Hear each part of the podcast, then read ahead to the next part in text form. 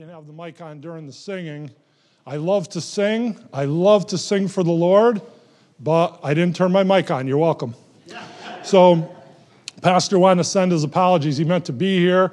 Uh, his dad was um, doing pretty good uh, today. He uh, this morning he was going to stay a couple more days, but his dad seemed to rally, rally back and do okay, so he decided to come back. But um, they got a much later start, so he's going to be in some time later tonight. So he just wanted me to um, give you his apologies for that.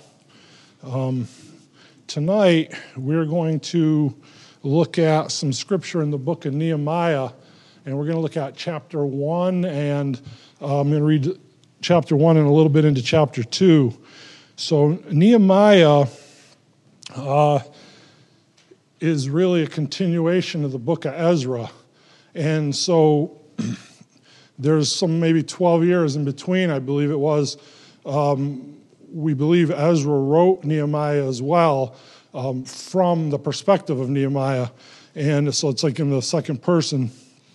Uh, in, you know, when Israel sinned against the Lord and they were, you know, following idols and they were getting away from the commandments of God, the, he sent a judgment in the way of the Babylonians and they destroyed the temple and they devastated the city of Jerusalem and they sent they sent the Israelites into exile.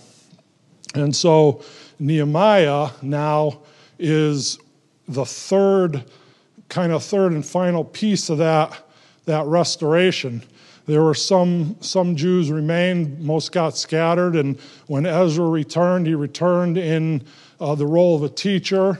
After the judgment, they try to uh, band together. Now, Nehemiah is leading the last group back. They're gonna, he's going to oversee the rebuilding of the wall, the walls of Jerusalem. A lot of you know the story. The book of Nehemiah covers about a 14 year period. Uh, the majority of it takes place in one year, and then, then you know, there's a small, a small piece that covers the rest of the time. But um, where it's written in about 445 BC. So uh, Nehemiah is the last book chronologically of the Old Testament.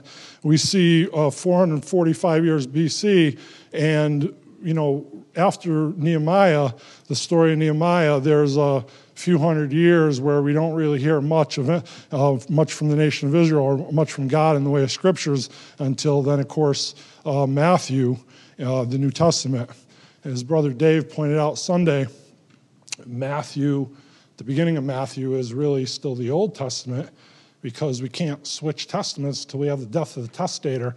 And you know, I listened to that and like, I, I almost didn't want to admit it because I didn't never realize that. Like, and I'm listening to him, and it's like, oh yeah, duh, right? Like, how come I didn't already know that? But often that happens. Like, I know it happens for me. Um, things just go over my head or don't occur to me or whatever. So that was that was good. And um, so this week when I was doing this, reading for this, I kept, that was always with me. I kept that kept popping into my head, and I kept saying to myself, like, okay, Nehemiah is chronologically the last book of the Old Testament. Well, how do we how do we separate that? Of course, you know, the last full book, Matthew, part of it is in the Old Testament, as Brother Dave pointed out. But um, so in in roughly um, 586 BC, the the Babylonians destroy the temple. They wipe out the city of Jerusalem. Now we, we see here Nehemiah is a cupbearer in King Artaxerxes' uh, court. And Artaxerxes is the son of Xerxes. Xerxes is the king that um, made Esther his queen. Many of you know the story. We went last year to see the, uh, the play Esther. But um, so this is the son, so this is sometime later. And I'm to, we'll start um, in verse 1. I'm just gonna, we're to pray, go to the Lord in prayer. Uh, Lord, I just thank you so much for your word and, Lord, for the truths that you reveal to us in it. Lord, I just pray that the Holy Spirit would, would guide my words and um, just control, lead, guide, and direct me, Lord, that um, I wouldn't say anything that isn't correct. Um, Lord, please uh, catch me if that's the case. I, I, I want to study to show myself approved, Lord, but to learn, to grow, to go, grow closer to you. And Lord, that we could all do that, that this, your word could be a blessing tonight to us. So thank you so much for it. I pray that you would open hearts and that we would be blessed from it. Thank you for it. And I pray this in Jesus' name. Amen. So I'm going to read, I'm going to start and I'm going to read the entire chapter one. The words of Nehemiah, the son of Hachaliah. And it came to pass in the month Chislev, in the 20th year, I was in Shushan, the palace. A Chislev in the, in the Hebrew calendar is late fall. Well, equates to like November, December in our time. So that's going to be a piece of the puzzle here. So just mention that here. Um, that Hanani, one of my brethren, came, he and certain men of Judah, and I asked them concerning the Jews that had escaped, which were left of captivity, and concerning Jerusalem.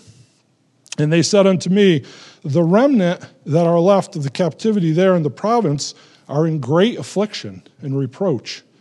The wall of Jerusalem also is broken down, and the gates thereof are burned with fire. And it came to pass when I heard these words that I sat down and wept, and mourned certain days, and fasted, and prayed before the God of heaven. So, Nehemiah is a man of faith, he's a man of prayer, but it goes deeper than that, really. Nehemiah is immersed in a culture of prayer. And we see here, he, he says, you know, he prayed for days. And we'll see as we read on that this goes on for some time. Nehemiah here is getting a burden. His brother has returned and told him, and picture Nehemiah probably in his mind, he's thinking of, you know, the stories that his ancestors told him of the splendor and the grandeur of the temple and um, the city when it was, you know, in its heyday, right? And so he's getting this report from these men telling him, no, no, that's not the case. Um, now, some Jews have returned and have been there almost 100 years now, and still the walls aren't rebuilt, and it's, it's not what he expected. So he's burdened. We're seeing the beginning of Nehemiah. He's getting a burden for this, this task of going forth and rebuilding the walls. And, and he said, I beseech thee, O Lord, God of heaven, the great and terrible God that keepeth covenant and mercy for them that love him and observe his commandments. Let thine ear now be attentive and thine, eye, thine eyes open, that thou mayest hear the prayer of thy servant, which I pray before thee now, day and night. Again, he's, he's immersed in that culture of fear. He's praying day and night for the children of Israel, thy servants, and confess the sins of the children of Israel, which we have sinned against thee. Both I and my father's house have sinned. We have dealt very corruptly against thee, and have not kept the commandments, nor the statutes, nor the judgments which thou commandest thy servant, commandeth thy servant Moses.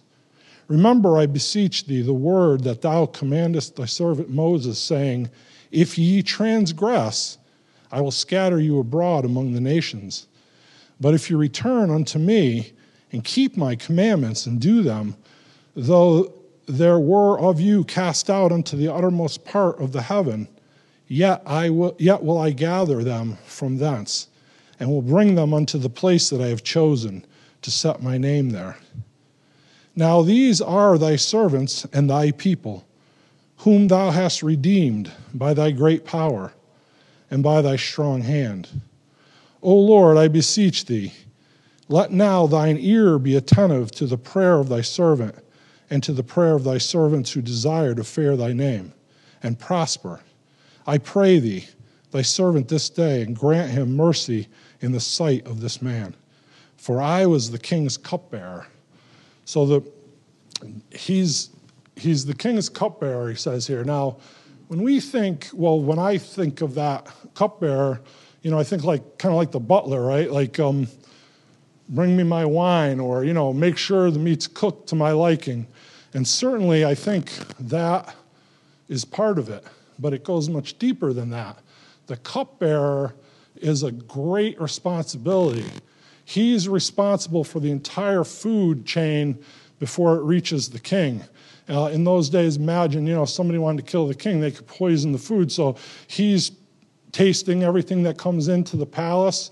He's making sure that everything's just right. And so, certainly, he is kind of like a butler, but it goes much deeper than that. There's a great responsibility placed on Nehemiah in that position. And holding that position, he's in, it's a high position in the, in the palace. And certainly, this the man who holds that position is going to be trusted by the king. So i think the king and, and he have a relationship. There's a relationship of trust both ways.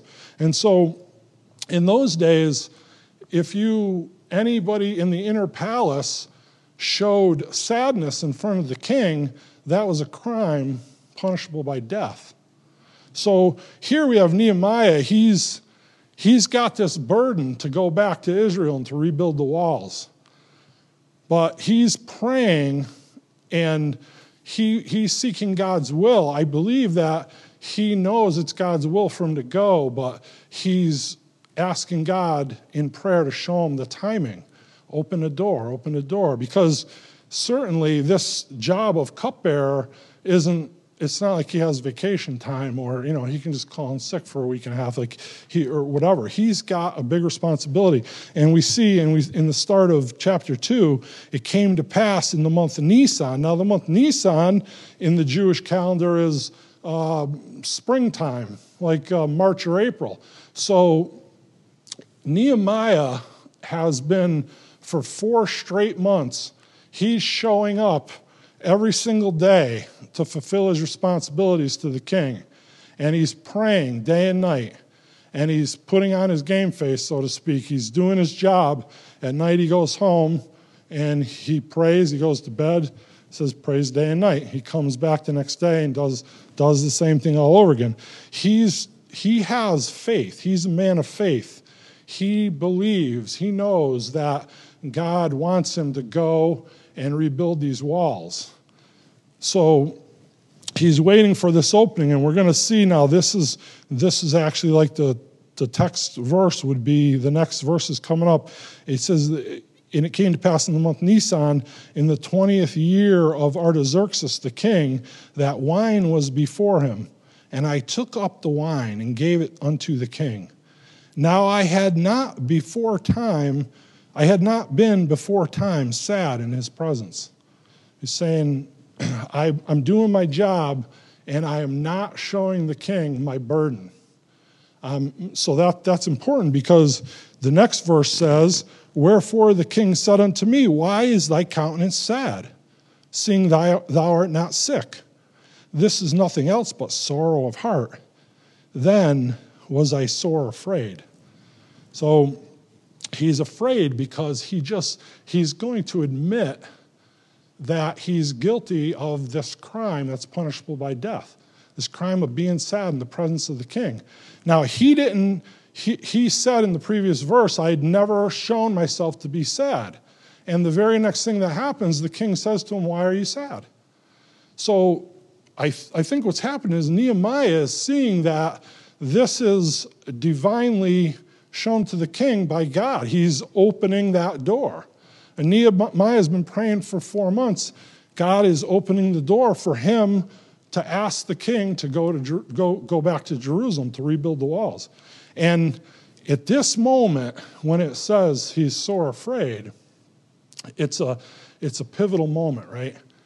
So we hear, you know, we've, most of us probably have heard the, you know, somebody at one point say, um, fear is the lack of faith or fear shows a lack of faith, words to that effect. But that's, I don't, I don't necessarily know if that's true, is fear and faith live together, right? They live together in every person. We all, you know, if we're Christians, we're born again, we trust Christ, we want to serve Christ, right? We need faith to do that. But at the same time, are, are we not afraid? Sometimes? Well, Nehemiah was. He, he admitted he was. What about Joshua? Right, the Lord, in the beginning of Joshua, the Lord says several times, like, be, you know, be strong and of good courage, be not afraid. Well, why is an all knowing God telling Joshua not to be afraid? Because he knows that he is. And, and Joshua is a man of faith as well. And he's going to go, he's chosen to take over after Moses dies and finish leading the Israelites into the promised land. And so he, he has to have faith to do that. But at the same time, he has fear because he's got to draw his sword. He's got to face the army of Israel's enemies. Uh, of course, there's fear. But just like there's with Nehemiah, there's, there is fear. But this moment, this moment right here in Nehemiah's heart, he's, he's saying to himself, I know that I have to go. And God just opened this door because he allowed the king to see that I was sad, but I'd never let him know that I was. So that's he's taking that as a sign. That's my open door. He could do two things. He could do what he does, which is in the next verse, he says, And I said unto the king, Let the king live forever. He starts kind of like a little Eddie, Eddie Haskell moment, right? Let the king live forever. Why should not my countenance be sad when the city, the place of my father's sepulchres, lieth in waste, and the gates thereof are consumed with fire? So, this is the moment where his faith and his fear collide, right? The, and we all will have those moments if we're trying to serve the Lord, right? And all through the Bible, there's examples of this. And, and like I point out, one big one with Joshua. But at the end of the day, what matters is what we choose to do. Right? We can choose to allow our faith to lead us and guide us, or we can choose to allow our fear to lead us and guide us. If, if Nehemiah had chosen to allow his fear to lead him, he probably would have said something like, "Oh no, no, no, you, you're mistaken. I'm not sad at all. And, you know, it's something I ate. It's indigestion or whatever." He would have made an excuse. He would excuse himself, but he doesn't do that. But that moment, that's like where the rubber meets the road, because now he's called out by the king. So he says to him, he, he tells him his burden. And I won't read the rest of the chapter, but many you know the story. The king allows him to go. He asks him, How long are you going to go for? And he rebuilds the walls kind of in record time, like, but I believe he's there 12 years, right? So if, and, and he ends up leaving, I believe, his brother and another man um, to kind of run the city when he comes back. But he, he does eventually come back. But this moment of choosing faith over fear is something that we could all we could all benefit from the, knowing that. Or in, in our effort to serve the Lord, right, we will have to make those choices. Um, you know, when I was a young man, I, right out of high school, I was 18 years old. I went to work for the cable company. And part of the job was we had to climb telephone poles. And you, when you, there's a training period and they show you how to do it and all these techniques, and your, you know, body is suspended by these two little spikes and you strap them there on iron shanks to your legs and you climb and they tell you you know every pole even though it looks straight there's an upside and a downside you know always climb the upside. But often the strand would pull the pole toward the road so you had to work usually on the downside. And they tell you you know there's techniques never traverse horizontally always traverse and ascend at the same time. So go up on the upside two-thirds of the way and in the last third spiral around, always go up and end up where you want to be. And so when you when you belt in to where you're working, you do what you got to do. When you're done, you unbelt. That first step down is the scariest step. You're holding on to the steel strand like this, and you you place your you, your hook, your gaff into the pole, and you unweight your other one, and you go down. When, when you do that, you have to take your hands off the steel strand and hold the pole. And for me and for many others, that's the most scariest part of the whole thing. But after you do it a thousand times, it's not a big deal. But when you when we do this, you know, when in the training program, they show you videos and slideshows of people that have fallen and you know their arms are scuffed up and ripped apart. Their chest is ripped apart. They're bleeding. They're on the ground. And they tell you if you fall and this is the reason why you don't you're not belted in when you climb. If you fall push away from the pole.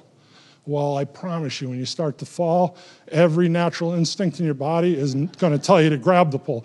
But then you you're falling one way or the other and you have you know if you think to yourself okay well i know i should be pushing away from the pole you have like a split fraction of a second, not even a full second, your, your gravity takes over pretty quick.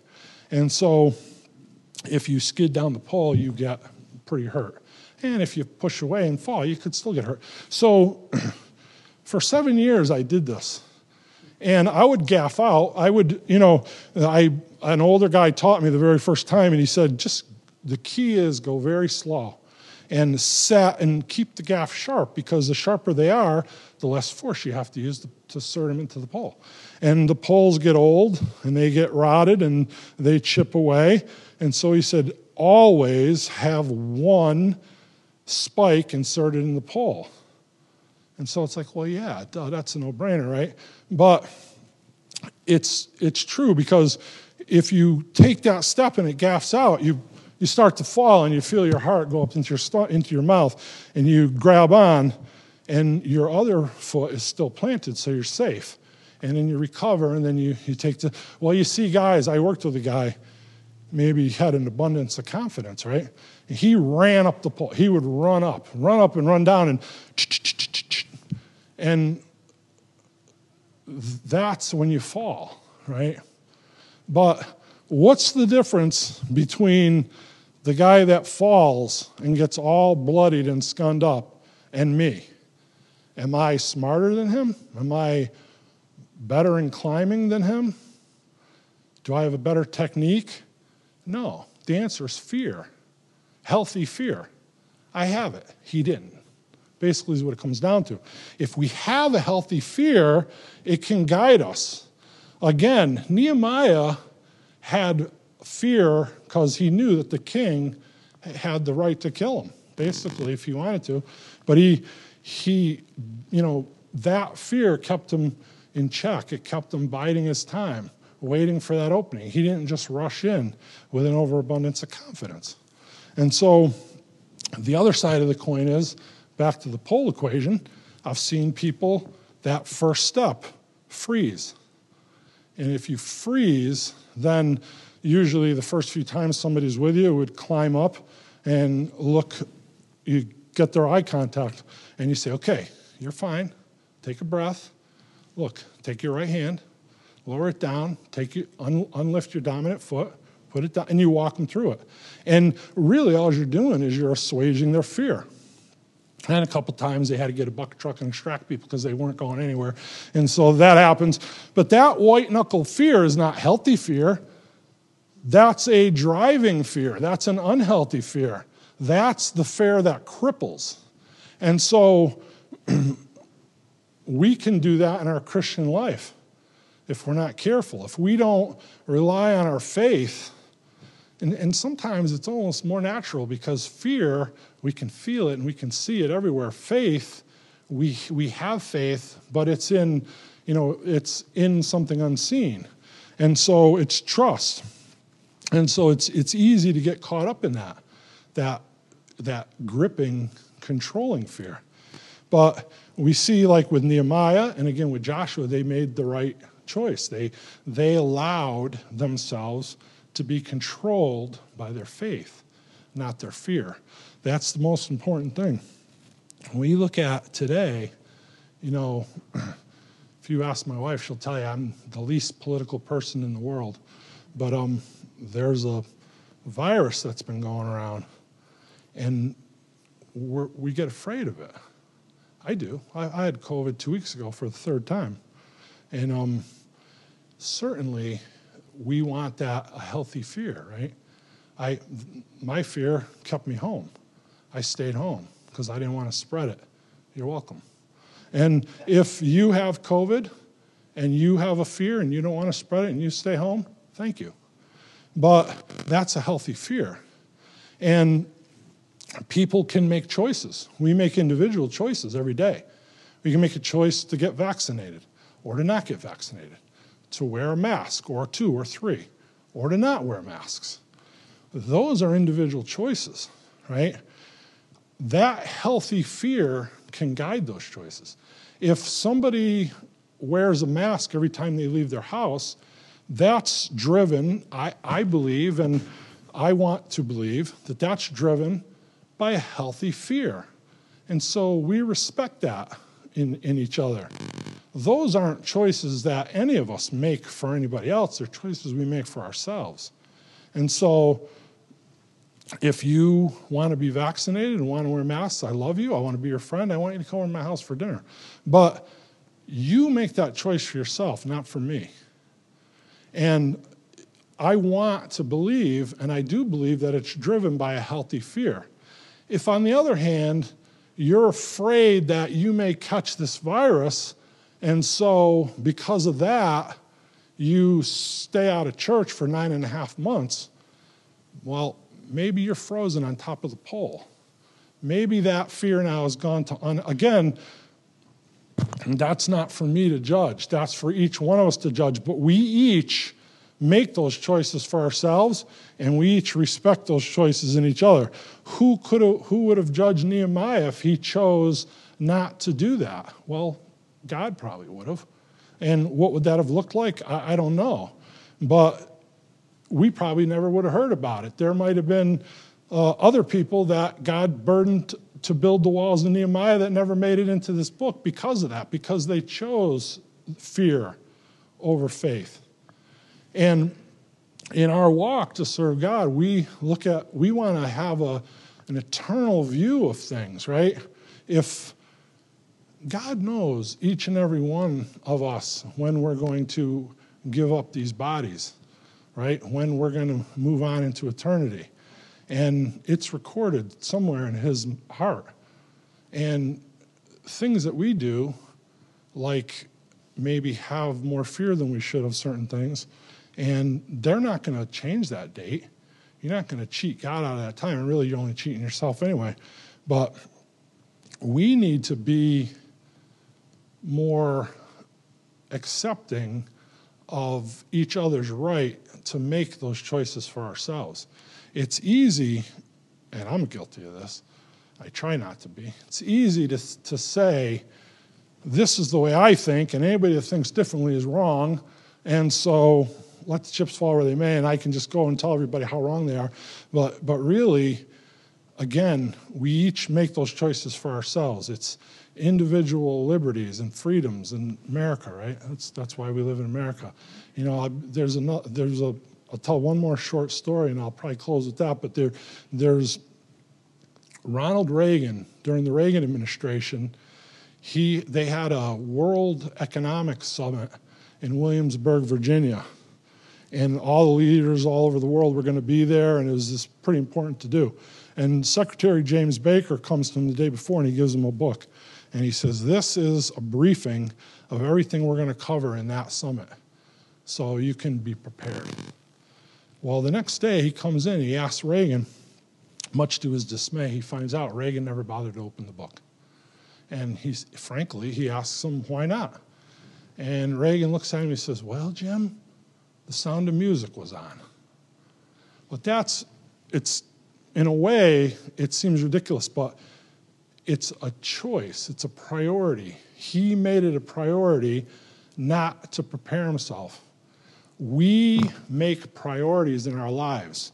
And like Nehemiah and like, Jer- like Joshua, our priority should be, as Christians, should be to serve the Lord. And, and if we have that unhealthy level of fear, that could stop us from doing that.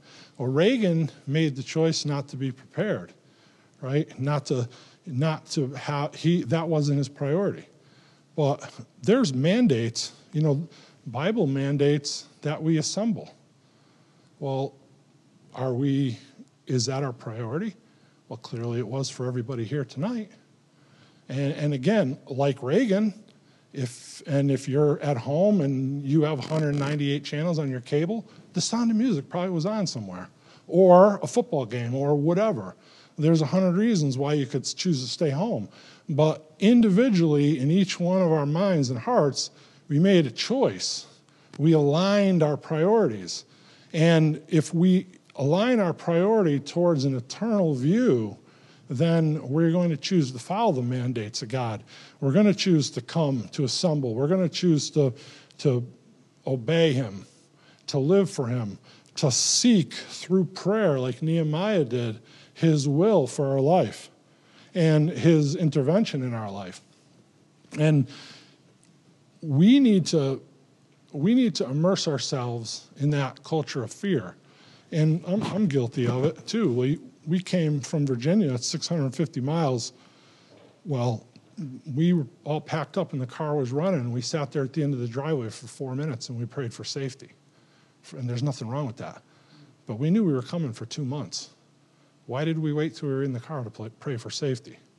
Right? That's exactly opposite of what Nehemiah is doing here. And, and, and often that's why, if you look, there's commentary and there's books written about leadership and leadership qualities and abilities, often they will use Nehemiah as an example. And largely it's because of the way he lived in that culture of prayer. And the value of that prayer and the value of prayer for us, one of the main values of prayer is to wait, to be patient, and to wait for the answer, and not to stream forth in our own you know, our, our own minds and our own understanding of things. And so Nehemiah is a great example of that.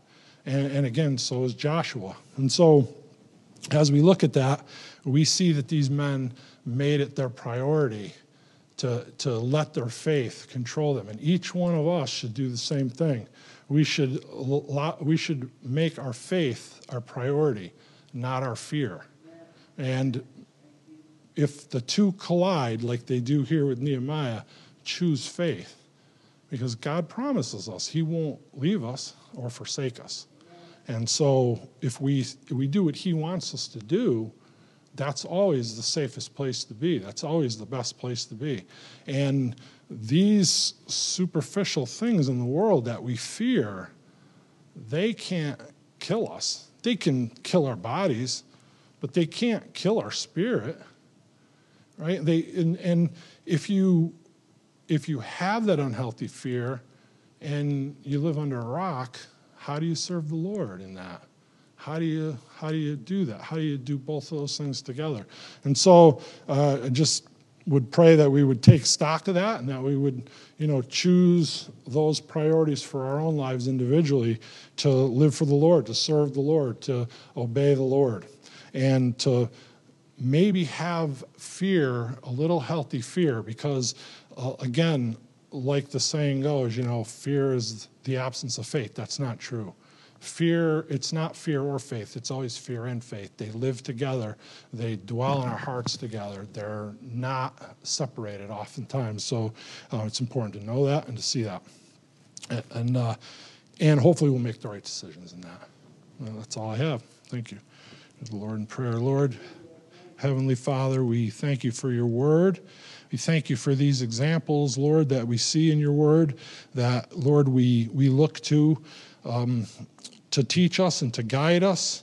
And, Lord, how we should live, how we should act, and how we should serve you, Lord. Lord, it's my desire to serve you as best I can, however you would have me do that. I pray, Lord, that you would keep my fear at a manageable level, that Lord, you would allow me not to let that fear to run away and to get the best of me and to control me and to keep me from your service. Lord, I thank you for that. I thank you for all you do. I thank you for each one of these people who set their priority to be here tonight. And pray these things in Jesus' name. Amen.